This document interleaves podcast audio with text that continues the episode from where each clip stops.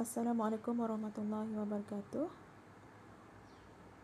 Untuk episod kali ini saya akan berkongsi uh, fikih Asmaul Husna. Okey, fikih Asmaul Husna ini adalah hasil tulisan Prof Dr Abdul Razak bin Abdul Muhsin Al-Abbad Al-Badar. Okey, uh, saya memilih buku ini kerana uh, meyakini bahawa uh, mengenal Allah itu adalah ilmu yang uh, utama. Dan uh, untuk kali ini kita akan lihatlah kongsikan saya akan kongsikan kedudukan ilmu Asmaul Husna ataupun ilmu mengenal Allah ini asma Allah, asma Allah dan sifat-sifatnya. Okey, apakah kedudukannya di sisi uh, Allah eh? Okey, baik. Uh, yang pertama sekali uh, memahami nama Allah yang baik ini iaitu Asmaul Husna merupakan uh, pintu ilmu yang paling mulia. Dan ini termasuk dalam dalam fikih al-fiqh al-akbar. Okey, fikih yang paling agung dan yang paling utamalah. Dan dalam sabda Rasulullah sallallahu alaihi wasallam pun uh, baginda berkata bahawa man yuridillahu bi yufaqihu fid din. Dan barang sesiapa yang Allah kehendaki kebaikan ke atasnya maka dia akan memberikan kefahaman kepadanya dalam masalah agama. Jadi boleh dikatakan bahawa uh, mempelajari ilmu ini merupakan usaha termulia yang dilakukan oleh setiap jiwa dan sebaik-baiknya apa yang diraih oleh orang-orang yang memiliki kecerdasan akal dan juga petunjuk jadi untuk uh, bagi kita uh, seorang Islam uh, khususnya perlu uh, mempelajari uh, ilmu makrifatullah, ilmu mengenal Allah. Kerana ini akan uh, membantu kita lah uh, di sepanjang perjalanan hidup kita. Boleh dikatakan bahawa ilmu ini adalah uh, puncak yang direbutkan oleh manusia dan yang akhir yang akan di, diperlombakan dan uh, ilmu ini menjadi asas uh, asas kepada jalan menuju Allah dan jalan masuk yang lurus dalam meraih kecintaan dan keredaannya serta jalan yang lurus bagi orang yang dicintai dan yang dipilih oleh Allah. Dan baga- uh, sebagaimana kita ingin membina sesuatu bangunan, maka kita perlulah membina asasnya terlebih dahulu.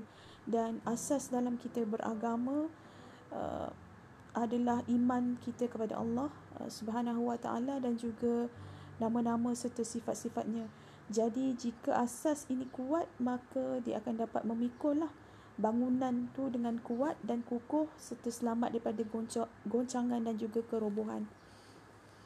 Uh, mengikut uh, Ibnu Al-Qayyim rahimullah dia berkata bahawa barang siapa yang mengkehendaki, mengkehendaki bangunan yang tinggi maka diharuskan baginya untuk menguatkan asasnya dan benar-benar memperhatikannya. Kerana ketinggian bangunan itu dia bergantung kepada kukuh dan kuatnya asas yang dibina.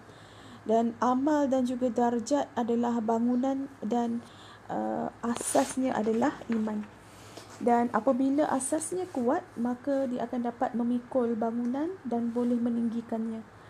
Tetapi apabila roboh sebahagian daripada bangunan itu maka mudah untuk memperbaikinya dan jika uh, asasnya tadi uh, tak kuat maka tidak akan tinggi bangunannya dan tidak akan kukuh.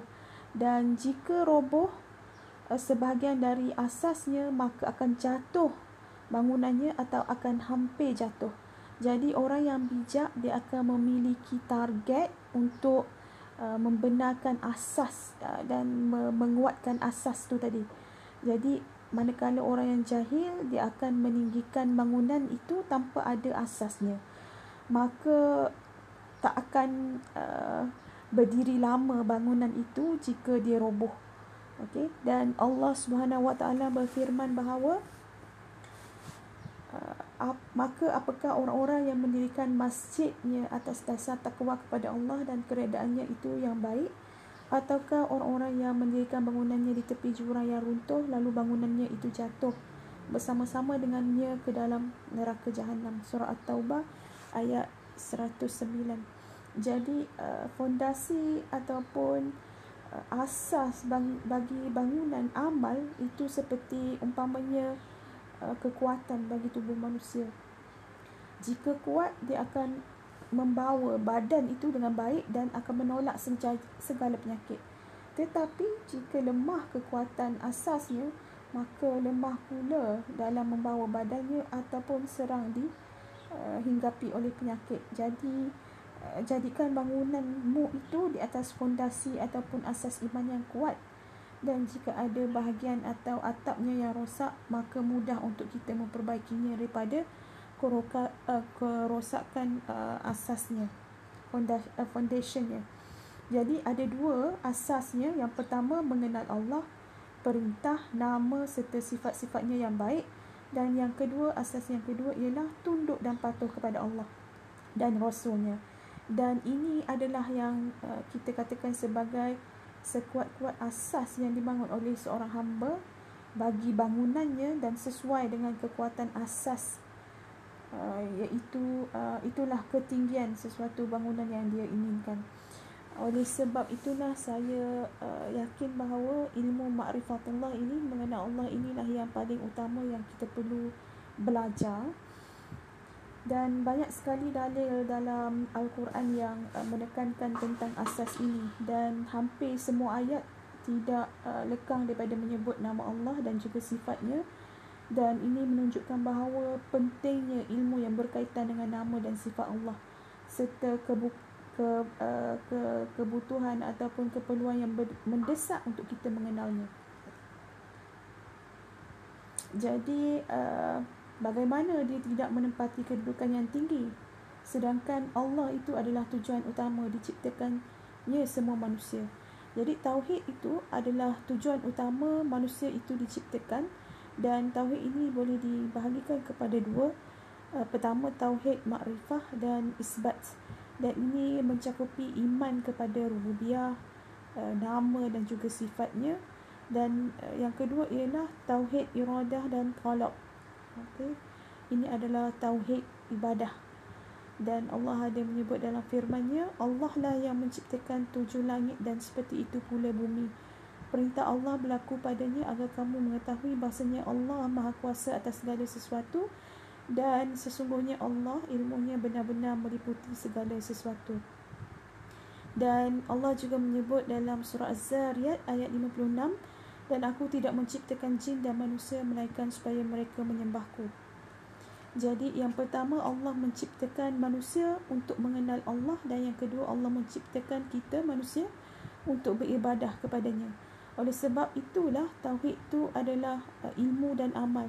Dan banyak sekali ayat Al-Quran yang menyebutkan tentang perintah untuk ilmu yang mulia ini dan untuk memperhatikan uh, asas ataupun pokok yang utama ini yang agung ini. Dan kita boleh lihatlah uh, Allah menyebut dalam Al-Quran surah Al-Baqarah ayat 231 uh, Al-Baqarah ayat 233 209 okey Al-Baqarah ayat 244 Al-Baqarah ayat 267, Al-Maidah 98, Al-Anfal 40, Al-Baqarah 194 dan akhir sekali uh, 235 dan surah Muhammad ayat 19. Jadi ada lebih kurang uh, 30 ayat semuanya yang membincangkan tentang uh, mengenal Allah ini.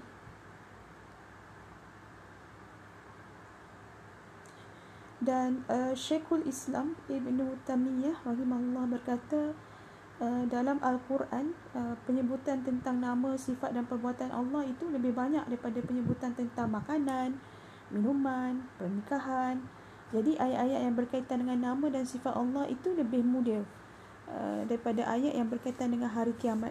Dan semulia-mulia ayat dalam Al-Quran adalah ayat kursi. Uh, yang berkaitan dengan nama dan juga sifat Allah.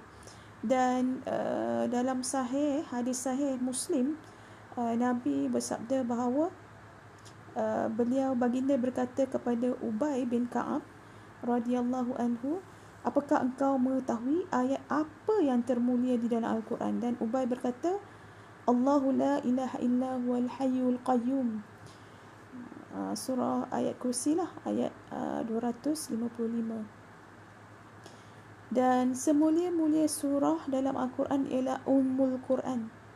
Uh, iaitu tak lain tak bukan Al-Fatihah lah. Okey Al-Fatihah.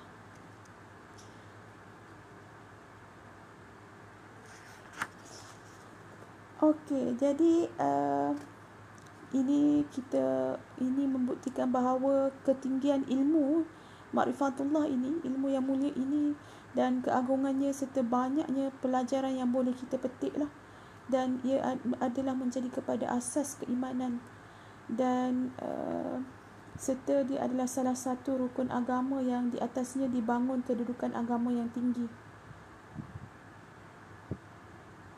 Jadi mana mungkin syariat akan lurus dan keadaan manusia akan baik jika mereka tidak mengenal sang pencipta dan pemberi rezeki mereka dan tanpa mengenal nama-nama Allah yang baik dan sifat-sifatnya yang mulia lagi sempurna yang menunjukkan akan kesempurnaan dan juga kemuliaan serta keagungannya dan bahawasanya dia adalah sesembahan yang hak dan tidak ada sesembahan yang hak selainnya. Akan tetapi banyak manusia yang lalai dengan dunia Uh, daripada menyembahnya dan Allah telah memperingatkan mereka dalam firman-Nya ya ayyuhallazina amanu la tuh ya ayyuhallazina amanu la tulhikum amwalukum wala auladukum an zikrillah wa may yaf'al zalika fa ulaika humul khasirun Hai orang-orang yang beriman janganlah harta-hartamu dan anak-anakmu melalaikan kamu dari mengingat Allah dan barang siapa yang membuat demikian maka itulah orang-orang yang rugi. Surah al-munafikun ayat 9 dan akhir sekali uh, ternyata Allah Taala lah tempat kita memohon pertolongan dan dialah jua yang dapat memberi petunjuk kepada setiap kebaikan kepada kita. Okey itu sahaja untuk uh, episod kali ini. Itu keutamaan untuk kita mempelajari makrifatullah ilmu uh, mengenal Allah. Itu asmaul husna. Nanti kita akan sambung lagi tentang kedudukan ilmu ini uh, dalam episod yang akan datang. Assalamualaikum warahmatullahi wabarakatuh.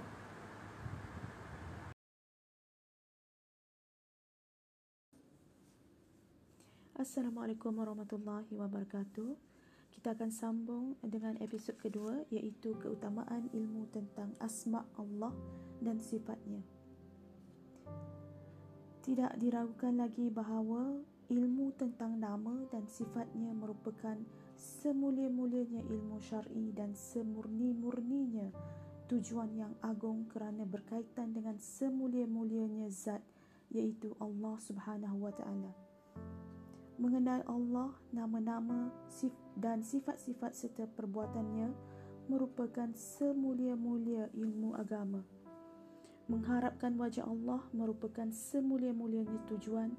Beribadah kepadanya merupakan sebaik-baiknya amal perbuatan dan memuji Allah melalui nama dan sifatnya merupakan semulia-mulianya ucapan.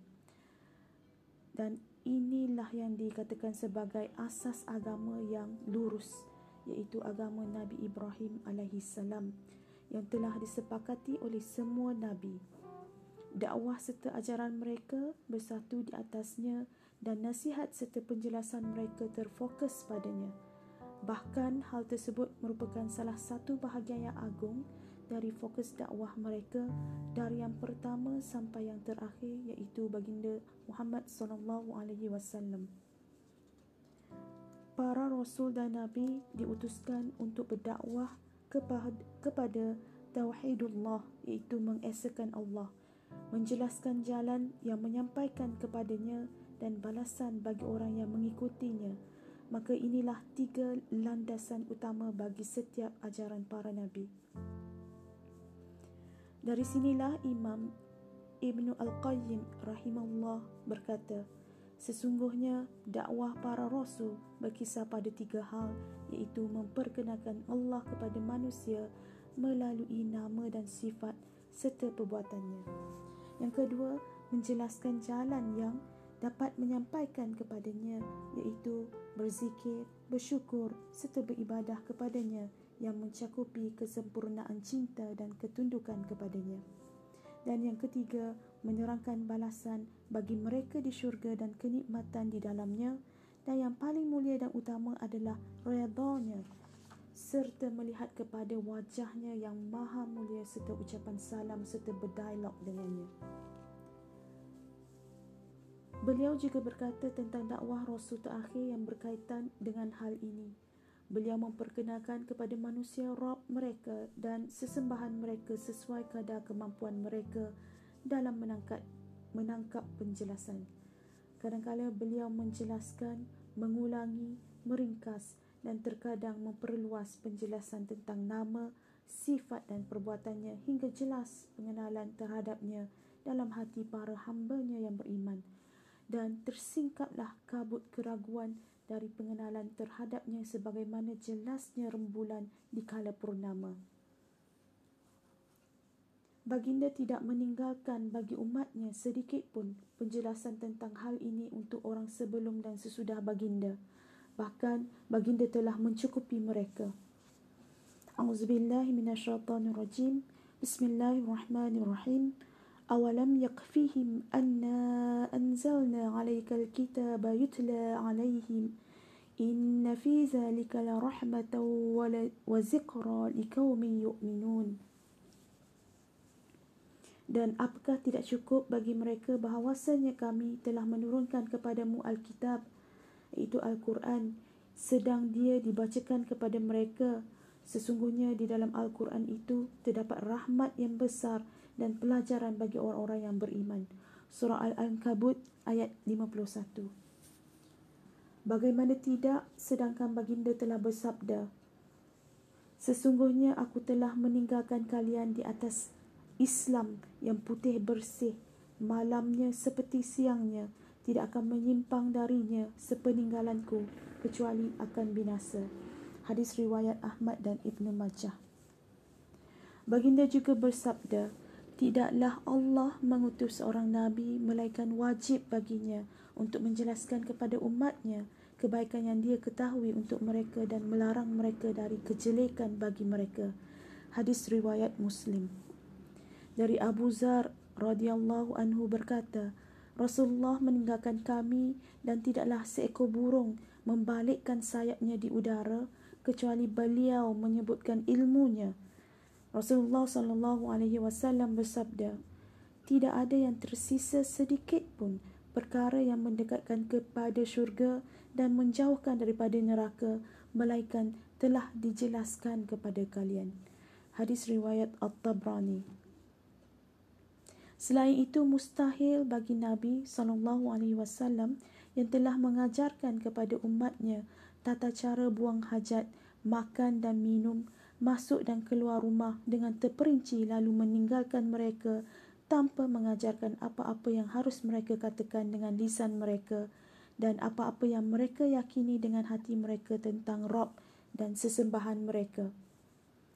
Pengetahuan tentangnya merupakan semulia-mulianya ilmu dan perjalanan kepadanya merupakan semulia-mulianya tujuan serta seutama-utamanya pemberian. Bagaimana mungkin baginda tidak menjelaskannya padahal kebutuhan manusia kepadanya lebih mendesak dari semua kebutuhan kerana tidak ada kebahagiaan, kejayaan, kebaikan, kenikmatan dan ketenteraman bagi manusia kecuali dengan mengenal Rob dan sesembahan mereka serta beribadah kepadanya. Sehingga dialah satu-satunya yang diharapkan dan tempat mereka bergantung. Mengingat dan mendekatkan diri kepadanya merupakan penyejuk mata dan penghidup bagi hatinya. Bila saja mereka kehilangan semua itu, maka keadaannya jauh lebih buruk dari binatang ternak. Sebagaimana Allah Ta'ala berfirman, A'udzubillah minasyaitanir rajim. In hum illa kal an'am bal hum adallu sabila. Mereka itu tidak lain hanyalah seperti binatang ternak bahkan mereka lebih sesat jalannya dari binatang ternak itu surah al-furqan ayat 44 maka dengan inilah seorang muslim mengetahui kedudukan dan keutamaan ilmu ini dan bahawasanya ilmu ini merupakan asas yang sangat kukuh yang di atasnya tegaknya dakwah para rasul. Selain itu, bahawasanya dia adalah jalan satu-satunya untuk meraih kemuliaan, kejayaan dan kebaikan di dunia serta di akhirat. Oleh sebab itu, barang siapa yang di dalam hatinya terdapat sedikit cahaya kehidupan, kecintaan kepada Rabbnya dan keinginan melihat kepada wajahnya serta rindu bertemu dengannya, maka hendaklah dia menjadikan ilmu tentang nama dan sifatnya, bersemangat dalam mengenalnya, menambah wawasan dan bertanya tentangnya sebagai seutama-utamanya tujuan dan sebesar-besarnya pencarian serta semulia-mulianya langkahnya. Tidaklah hati yang selamat dan jiwa yang tenang kepada sesuatu yang lebih merindukan daripada mengenal perkara ini dan tidak pula kegembiraannya kepada sesuatu yang lebih agung daripada kebahagiaannya untuk memahami hakikat ini. Pengenalan terhadap ilmu ini merupakan satu kebahagiaan, tangga kesempurnaan, jambatan kemuliaan, jalan meraih kenikmatan dunia dan akhirat dan sebagai sebab untuk menggapai cita-cita, keinginan dan harapan yang paling mulia. Manusia dalam hal ini terbahagi menjadi orang yang banyak mengenal, sedikit mengenal dan ada yang dihalangi dari mencapai atau mengenalnya. Dan keutamaan ini hanya ada di tangan Allah. Dia berikan kepada yang dia kehendaki dan Allah maha memiliki keutamaan yang agung. Apabila seorang hamba mengenal Rabbnya, cinta dan selalu beribadah kepadanya, menjalankan perintah dan menjauhi larangannya, maka akan terrealisasi pada dirinya dengan mengenal ilmu ini dan peribadahannya yang keduanya merupakan tujuan penciptaannya dan perkaranya maka akan meraih kesempurnaan seorang manusia dan ketinggian darjatnya. Bahkan tidak ada kebutuhan roh manusia yang melebihi dari kebutuhannya kepada pengenalan terhadap rohnya dan penciptanya. Cinta menyebut, bergantung dan mendekatkan diri kepadanya. Tidak ada jalan menuju kepada hal ini melainkan dengan mengenal sifat dan namanya. Barang siapa yang lebih mengetahui ilmu ini, maka dia lebih mengenal Allah, lebih banyak mengharap dan dekat kepadanya. Barang siapa yang lebih banyak tidak mengetahui tentang ilmu ini, maka dia adalah orang yang paling jahil tentang Allah, benci dan jauh darinya.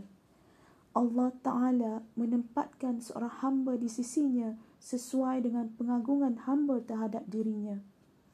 Al-Hafiz Ibn Kasir rahimahullah berkata dalam tafsirnya tentang firman Allah. A'uzubillah minasyaitanirrajim. Innama yakshallaha min ibadihi ulama Sesungguhnya yang takut kepada Allah di antara hamba-hambanya hanyalah ulama' Surah Fatir ayat 28. Sesungguhnya yang paling takut dengan sebenar-benarnya kepada Allah adalah para ulama yang mengenal dirinya.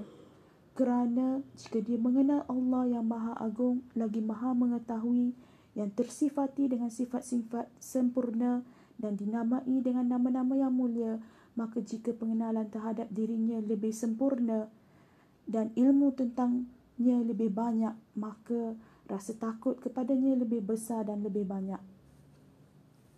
Mengenal Allah dapat memperkuat rasa takut, merasa diawasi, mengagungkan harapan kepadanya, menambah iman hamba, membuahkan berbagai macam ibadah. Selain itu, dengannya hati akan lebih cepat berjalan menuju kepada Rabbnya dan langkahnya lebih cepat dalam meraih redanya melebihi kecepatan angin yang berhembus.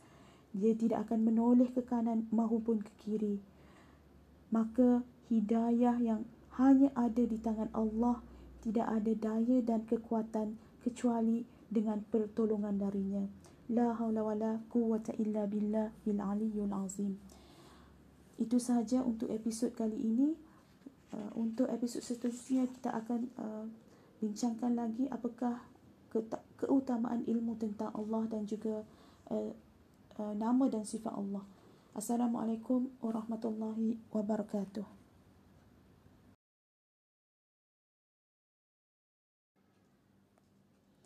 Assalamualaikum warahmatullahi wabarakatuh. Pada episod kali ini kita akan menyambung keutamaan ilmu tentang nama dan sifat Allah. Siri yang kedua. Sesungguhnya mengenal Allah, mengenal nama-namanya yang baik dan sifat-sifatnya yang mulia adalah cita-cita tertinggi bagi manusia. Ia merupakan ilmu yang paling mulia dan paling tinggi serta merupakan puncak ilmu yang manusia selalu berlumba-lumba meraihnya dan hati yang baik selalu rindu kepadanya. Melaluinya, manusia dapat menggapai kehidupan yang tenteram kerana kehidupan manusia itu bergantung kepada kehidupan hati dan juga rohnya. Tidak ada kebaikan pada kehidupan hati melainkan dengan mengenal penciptanya, mencintai dan beribadah kepadanya, bertaubat, berzikir dan selalu mendekatkan diri kepadanya. Barang siapa yang kehilangan kehidupan seperti ini, maka dia telah kehilangan semua kebaikan. Seandainya hal itu diganti dengan semua kenikmatan dunia, tidak akan mungkin dapat diganti. Bahkan dunia dan seisinya tidak boleh dibandingkan dengan kehidupan tersebut.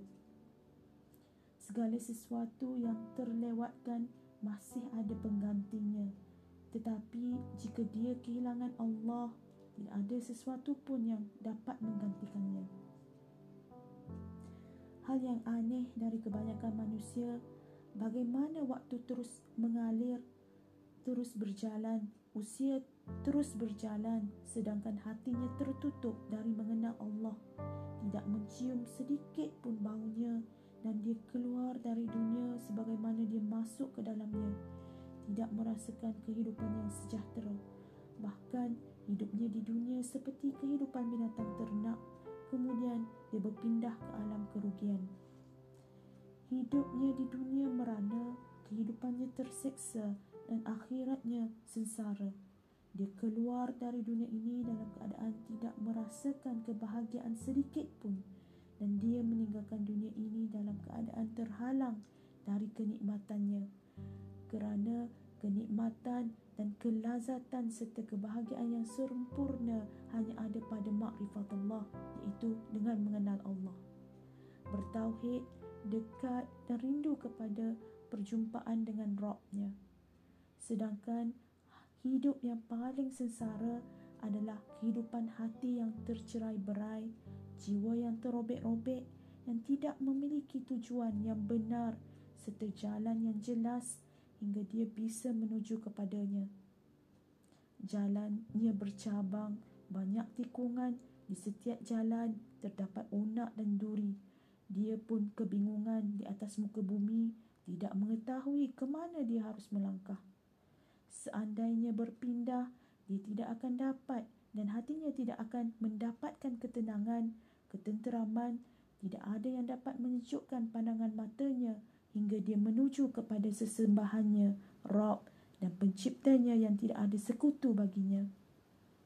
Dia pun selalu menginginkan pertolongannya setiap saat. Sebagaimana yang dikatakan oleh seorang penyair, Palingkan hati ke mana engkau suka dari cinta. Tidaklah cinta itu akan berpaling melainkan pada cinta pertama. Berapa banyak rumah di atas muka bumi yang ditempati oleh seorang anak manusia akan tetapi kerinduannya selama-lamanya pada rumahnya yang pertama. Barang siapa yang bersemangat untuk menjadikan tujuan utamanya hanya satu sahaja, iaitu Allah dan langkah satu-satunya adalah keredaannya, maka dia akan meraih puncak harapannya dan menggapai semua bentuk kebahagiaan. Akan tetapi, kebanyakan manusia hidupnya jauh dari harapan ini sebagaimana yang dikatakan oleh sebahagian salaf. Sungguh merugi orang yang hidup di dunia kemudian keluar darinya tapi tidak merasakan kelazatan di dalamnya. Kemudian dia beri, Kemudian dia ditanya, apakah kelazatan di dalamnya? Dia berkata, mengenal Allah, mencintai, selalu dekat dan rindu kepadanya. Mengenal Allah, mencintai dan selalu rindu kepadanya adalah jalan keselamatan dan keberuntungan bagi para pejalan serta pencarinya. Berjalan menuju kepada Allah Ta'ala lewat jalan nama dan sifatnya adalah perkara yang luar biasa. Orang yang melakukannya telah mendapatkan kebahagiaan meski dia hanya berbaring di atas pembaringannya tanpa lelah dan letih. Jalan tersebut tidak akan memalingkannya dari negeri dan juga tempat tinggalnya. Dia sentiasa naik ke darjat yang lebih tinggi dan terus berjalan di jalan ini hingga tingkat yang paling tinggi. Jalan mengenal Allah ini dilakukan dengan memahami makna nama-nama Allah yang baik dan menanamkannya di dalam hati hingga berpengaruh dampak dan kesannya di hati dan dipenuhinya hati tersebut dengan ilmu yang sangat mulia. Contoh, nama Allah yang akan menunjukkan keagungan, kebesaran, kemuliaan dan kehormatan akan memenuhi hati dengan pengagungan dan pemuliaan kepada Allah. Nama-nama Allah yang menunjukkan keindahan, kebaikan, keutamaan, kasih sayang, kedermawanan akan memenuhi hati dengan kecintaan kepada Allah dan puji syukur serta rindu kepadanya. Nama-nama Allah yang menunjukkan kemuliaan, kebijaksanaan, ilmu dan kekuasaan akan memenuhi hati dengan ketundukan, kekusyukan, ketakutan kepadanya. Nama-nama Allah yang menunjukkan keilmuan, pengawasan, peliputan dan persaksian akan memenuhi hati dengan perasaan selalu diawasi Allah dalam setiap gerak-geri dan diamnya serta menjaga fikiran dari hal-hal yang jahat serta keinginan yang negatif. Nama-nama Allah yang menunjukkan kekayaan dan kelembutan akan memenuhi hati dengan sikap selalu menginginkan, memasrahkan dan menyerahkan diri kepadanya di setiap waktu dan keadaan. Pemahaman hati seperti ini merupakan hasil pengenalan seorang hamba tentang nama, sifat dan ibadahnya kepada Allah Ta'ala. Seorang hamba ketika di dunia tidak akan dapat mendapatkan hal yang lebih mulia dan utama serta sempurna daripada mengenal Allah. Itulah anugerah termulia dari Allah kepada hambanya dan itulah inti tauhid dan sumbernya. Barang siapa yang dibukakan baginya pintu ilmu ini, maka terbukalah pintu tauhid yang murni dan iman yang sempurna. Di sini perlu untuk diketahui bahawa mengenal Allah Ta'ala ada dua macam, iaitu pertama, sekadar mengenal yang hal ini sama antara semua manusia, yang baik, yang jelek, yang taat dan yang berbuat maksiat. Yang kedua, pengenalan yang menimbulkan rasa malu cinta, bergantungnya hati, rindu, takut, bertaubat, selalu dekat dan senantiasa menghadap kepadanya. Pengenalan seperti ini adalah sumber kepada segala bentuk kebaikan dan mata air bagi setiap keutamaan. Oleh sebab itu, kaedah Al-Quran dalam berdakwah kepada kebenaran, petunjuk dan memperingatkan dari segala mara bahaya dan kebinasaan didasari oleh pengenalan terhadap ilmu yang mulia ini. Di dalam Al-Quran, Allah Ta'ala menyebut sifat kesempurnaannya, ketinggiannya di atas arash, sifat bicara dan dialognya, keluasan ilmu dan pewujudan kehendaknya yang dapat membawa seorang hamba kepada keikhlasan, pengesaan dan kebencian kepada kesyirikan. Allah menyebut kepada mereka sifat kesempurnaan dan kemuliaannya yang dapat menggiring hati mereka untuk segera kepada seruannya dan bergegas untuk mentaatinya dan berlumba-lumba dalam mendekatkan diri kepadanya serta untuk selalu mengingat, bersyukur dan beribadah kepadanya dengan sebaik-baiknya. Allah juga menyebutkan sifat-sifatnya ketika dia memberikan kabar gembira dan memperingatkan hambanya untuk memperkenalkan kepada hati siapa yang berhak untuk ditakuti dan diharapkan. Dia menyebutkan sifat-sifatnya juga ketika menjelaskan hukum-hukum, perintah-perintah dan larangan-larangannya agar hamba benar-benar menganggurkan perintahnya serta menjalankan syariatnya. Sedikit sekali anda mendapatkan ayat yang berkaitan dengan hukum kecuali diakhiri dengan salah satu atau sebahagian sifat Allah. Terkadang disebutkan dahulu sifatnya pada permulaan ayat atau pertengahan atau pada akhirnya seperti firman Allah Taala A'udzubillahi sami'a Allahu qawlan lati tujadiluka fi zawjiha wa tashtaki ila Allah wallahu yasma'u tahawurakuma Inna Allah sami'un basir Sesungguhnya Allah telah mendengar perkataan yang memajukan gugatan kepada kamu tentang suaminya dan mengadukan halnya kepada Allah. Dan Allah mendengar soal jawab jawab antara kamu berdua sesungguhnya Allah Maha mendengar lagi Maha melihat surah al-mujadilah ayat 1 Allah juga menyebutkan sifat-sifatnya ketika seorang hamba bertanya kepada rasulnya tentangnya dia juga menyebutkan sifatnya ketika mereka bertanya kepadanya tentang hukum-hukumnya. Hukum-hukum Allah semuanya ditegakkan untuk mengingat mengingat nama-nama Allah dan sifat-sifatnya. Bahkan solat jika tidak dikerjakan kecuali dengan menyebut nama Allah dan sifatnya. Menyebut nama dan sifatnya merupakan inti dan rahsia di balik ibadah solat yang selalu mengiringinya dari pertama hingga terakhir. Sesungguhnya Allah memerintahkan untuk ditegakkannya solat dengan tujuan untuk disebut nama dan sifatnya. Demikianlah semua ketaatan dan ibadah mengenal nama dan sifatnya merupakan asas bagi kebahagiaan dan pintu bagi semua kebaikan dan hidayah hanya di tangan Allah. Itu sahaja untuk episod yang ketiga iaitu siri yang kedua bagi keutamaan ilmu. Assalamualaikum warahmatullahi wabarakatuh.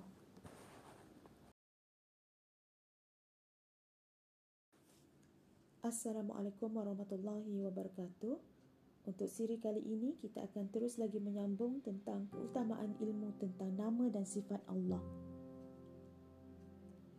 Sesungguhnya ilmu tentang nama dan sifat Allah adalah ilmu yang diberkahi, memiliki banyak pelajaran berharga dan manfaat yang banyak, bermacam-macam buah dan pengaruhnya. Tampak jelas keutamaan ilmu ini dan keagungan manfaatnya dari banyak sisi. Yang pertama, sesungguhnya ilmu ini adalah semulia-mulianya ilmu, seutama-utamanya dan setinggi-tingginya kedudukan. Keutamaan suatu ilmu itu dilihat dari sisi kandungan ilmu tersebut.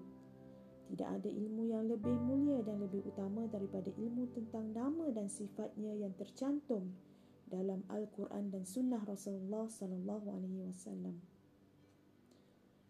Oleh sebab itu, menyibukkan diri dengan ilmu ini dan memahaminya merupakan suatu kesibukan terhadap hal yang mulia.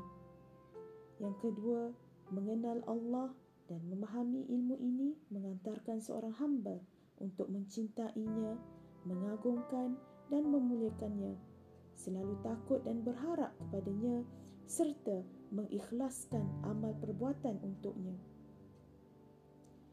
Ketika pengenalan hamba terhadap Allah sudah menguat, maka sungguh besar pengagungannya terhadap Allah, ketundukannya kepada syariatnya serta konsistennya untuk melaksanakan perintah dan menjauhi larangannya. Yang ketiga, sesungguhnya Allah Ta'ala mencintai nama-nama dan sifat-sifatnya dan mencintai pengaruhnya dalam diri makhluknya. Ini merupakan bahagian dari kesempurnaannya. Dia witir, maha ganjil yang mencintai sesuatu yang witir. Dia maha indah yang menyukai keindahan. Dia maha alim, maha mengetahui yang mencintai para ulama' Dia maha dermawan yang mencintai kedermawanan. Dia maha kuat yang lebih mencintai orang mukmin yang kuat daripada mukmin yang lemah. Dia maha pemalu yang mencintai orang yang memiliki rasa malu. Dia maha menerima taubat yang mencintai orang yang bertaubat. Dia maha bersyukur yang mencintai orang yang bersyukur. Dia maha jujur yang cinta kepada orang yang jujur. Dia maha baik yang cinta kepada orang yang berbuat baik. Dia maha kasih sayang yang cinta kepada orang yang berkasih sayang dan dia mengasihi hamba-hambanya yang suka mengasihi. Dia juga maha penutup yang cinta kepada orang yang menutup aurat para hambanya. Dia maha pemaaf yang cinta kepada orang yang memaafkan. Dia maha baik yang cinta kepada kebaikan dan orang yang berbuat baik. Dia maha adil yang cinta kepada keadilan.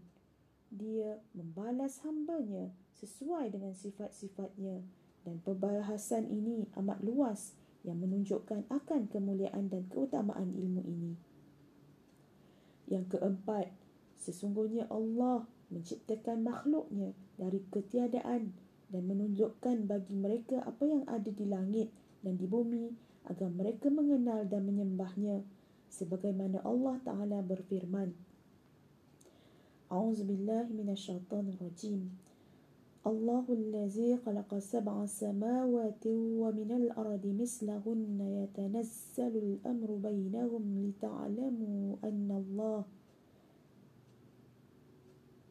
ومن الأرض مثلهن يتنزل الأمر بينهن لتعلموا أن الله على كل شيء قدير. وأن الله قد أحاط بكل شيء علما Maksudnya Allah yang menciptakan tujuh langit dan dari penciptaan bumi juga serupa. Perintah Allah berlaku padanya agar kamu mengetahui bahawa Allah Maha Kuasa atas segala sesuatu dan ilmu Allah benar-benar meliputi segala sesuatu. Surah At-Talaq ayat 12. أعوذ بالله من الشيطان الرجيم. بسم الله الرحمن الرحيم. وما خلقت الجن والإنس إلا ليعبدون. ما أريد منهم من رزق وما أريد أن يطعمون. إن الله هو الرزاق ذو القوة المتين. Maksudnya, dan aku tidak menciptakan jin dan manusia, melainkan supaya mereka menyembahku. Aku tidak menghendaki rezeki sedikit pun dari mereka dan aku tidak menghendaki supaya memberi aku makan. Sesungguhnya Allah, dialah maha pemberi rezeki yang mempunyai kekuatan lagi sangat kukuh. Az-Zariyat ayat 56 hingga 58. Kesibukan hamba dalam mengenal nama Allah dan sifatnya adalah kesibukan yang berkaitan dengan tujuan penciptaannya. Meninggalkan dan menyanyiakan hal ini adalah bentuk penyanyian terhadap tujuan diciptakannya. Tidak selayaknya bagi seorang hamba yang telah banyak Allah kurniai nikmat dan keutamaannya untuk dia jahil terhadap Rabbnya dan berpaling dari mengenalnya. Yang kelima, salah satu rukun iman yang enam dan yang paling mulia, utama serta merupakan asasnya adalah iman kepada Allah.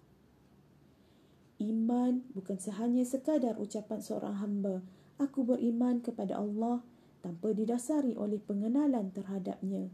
Bahkan, hakikat iman kepada Allah adalah seorang hamba mengenal Rabb yang dia imani dan dia berusaha sekuat tenaga untuk mengetahui nama dan sifatnya hingga dia sampai kepada darjat keyakinan. Sesuai dengan kadar pengenalan seorang hamba terhadap Robnya, maka itulah kadar imannya.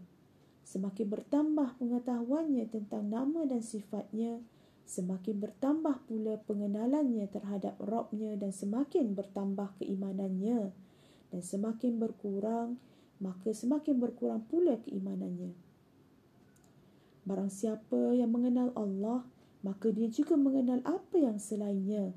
Dan jika dia jahil terhadapnya, maka dia akan jahil pula terhadap selainnya. Allah Ta'ala berfirman, A'udzubillah minasyaitanirrajim.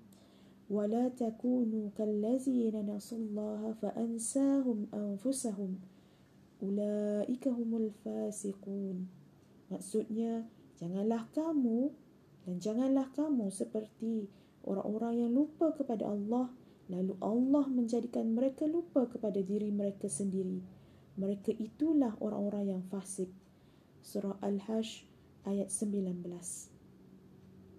Barang siapa yang melupakan Allah maka Allah akan menjadikan dia lupa terhadap dirinya sendiri, kebaikan-kebaikannya dan jalan-jalan menuju kepada kejayaan di dunia dan di akhirat. Yang keenam, ilmu tentang Allah Ta'ala adalah asas segala hal. Sampai-sampai seorang yang berilmu tentangnya, dia selalu berdalil dengan sifat-sifat dan perbuatannya akan apa yang Allah takdirkan dan apa yang Allah syariatkan dari hukum-hukum yang ada. Kerana Allah Ta'ala tidak berbuat kecuali sesuai dengan ketentuan nama dan sifatnya. Perbuatan-perbuatannya berkisar antara keadilan dan keutamaan serta hikmah. Oleh sebab itu, dia tidak mensyariatkan hukum melainkan sesuai dengan ketentuan kebaikan, hikmah, keutamaan maupun keadilannya. Kabar beritanya benar dan adil. Perintah dan larangannya semuanya adil dan hikmah. Oleh sebab itu, seorang hamba apabila merenungkan Al-Quran dan hadis Rasulullah sallallahu alaihi wasallam tentang nama, sifat serta perbuatannya dan merenungkan apa yang Allah sucikan dirinya dari hal-hal yang tidak layak baginya, merenungkan hari-hari dan perbuatan-perbuatannya pada para wali dan para musuhnya yang telah Allah kisahkan kepada hamba-hambanya. Dan Allah bersaksikan kisah tersebut kepada mereka agar mereka memahami bahawa sesembahan hanya kepada yang hak dan dia tidak boleh menyerahkan ibadah kecuali hanya kepadanya dan bahawasanya Allah Maha Kuasa atas segala sesuatu. Dan bahawasanya Allah Maha mengetahui atas segala sesuatu. Dan dia sangat keras siksanya. Dan dia Maha Pengampun lagi Maha Penyayang. Dan dia Maha Perkasa lagi Maha Bijaksana. Dan bahawasanya dia Maha berbuat apa yang dia kehendaki. Dan bahawasanya rahmat dan ilmunya meliputi segala sesuatu. Dan bahawasanya semua perbuatannya berkisar antara hikmah, rahmat, keadilan, kebaikan dan tidak ada sedikit pun yang keluar darinya. Apabila seorang hamba merenungkan hal ini, maka akan menambahkan keyakinan dan kekuatan dalam iman dan kesempurnaan dalam tawakal serta kebaikan dalam beribadah kepadanya. Yang ketujuh, mengenal Allah, nama-nama dan sifat-sifatnya adalah perniagaan yang menguntungkan. Di antara keuntungannya adalah ketenangan jiwa, ketenteraman hati dan lapang dada, tinggal di syurga Firdaus pada hari kiamat, melihat ke wajah Allah yang mulia, meraih redanya serta selamat dari kemurkaan dan azabnya.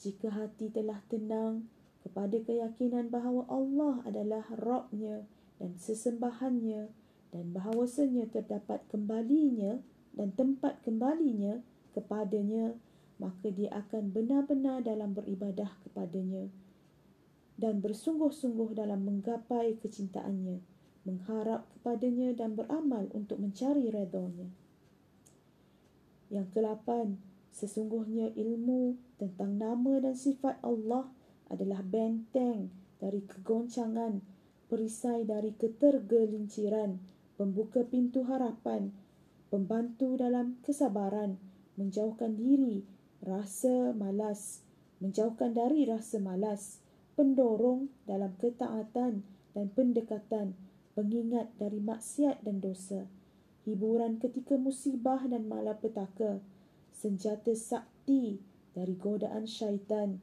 penyebab datangnya kecintaan dan kasih sayang, pemotivasi dalam kedermawanan, kebaikan dan kebajikan dan masih banyak lagi buah dari ilmu ini. Inilah sekelumit penjelasan yang menunjukkan keutamaan ilmu tentang nama dan sifat Allah serta kebutuhan yang mendesak kepadanya. Bahkan tidak ada kebutuhan yang melebihi kebutuhan hamba terhadap pengenalan kepada Rob, pencipta, raja dan pengatur semua perkara dan rezeki mereka. Seorang hamba tidak terlepas dari pertolongan Allah meski sekelip mata dan tidak ada kebahagiaan serta kesucian melainkan dengan mengenal serta beribadah dan beriman kepadanya. Oleh sebab itu, seorang hamba akan mendapatkan bahagian kebahagiaannya dan memperoleh sanjungan serta pujian sesuai dengan kadar pengenalannya terhadap Robnya dan amal ibadahnya yang dapat mendatangkan keredaan dan kedekatan kepada Robnya dari ucapan yang benar dan amal yang baik. Itu sahaja untuk siri kali ini. Terima kasih. Assalamualaikum warahmatullahi wabarakatuh.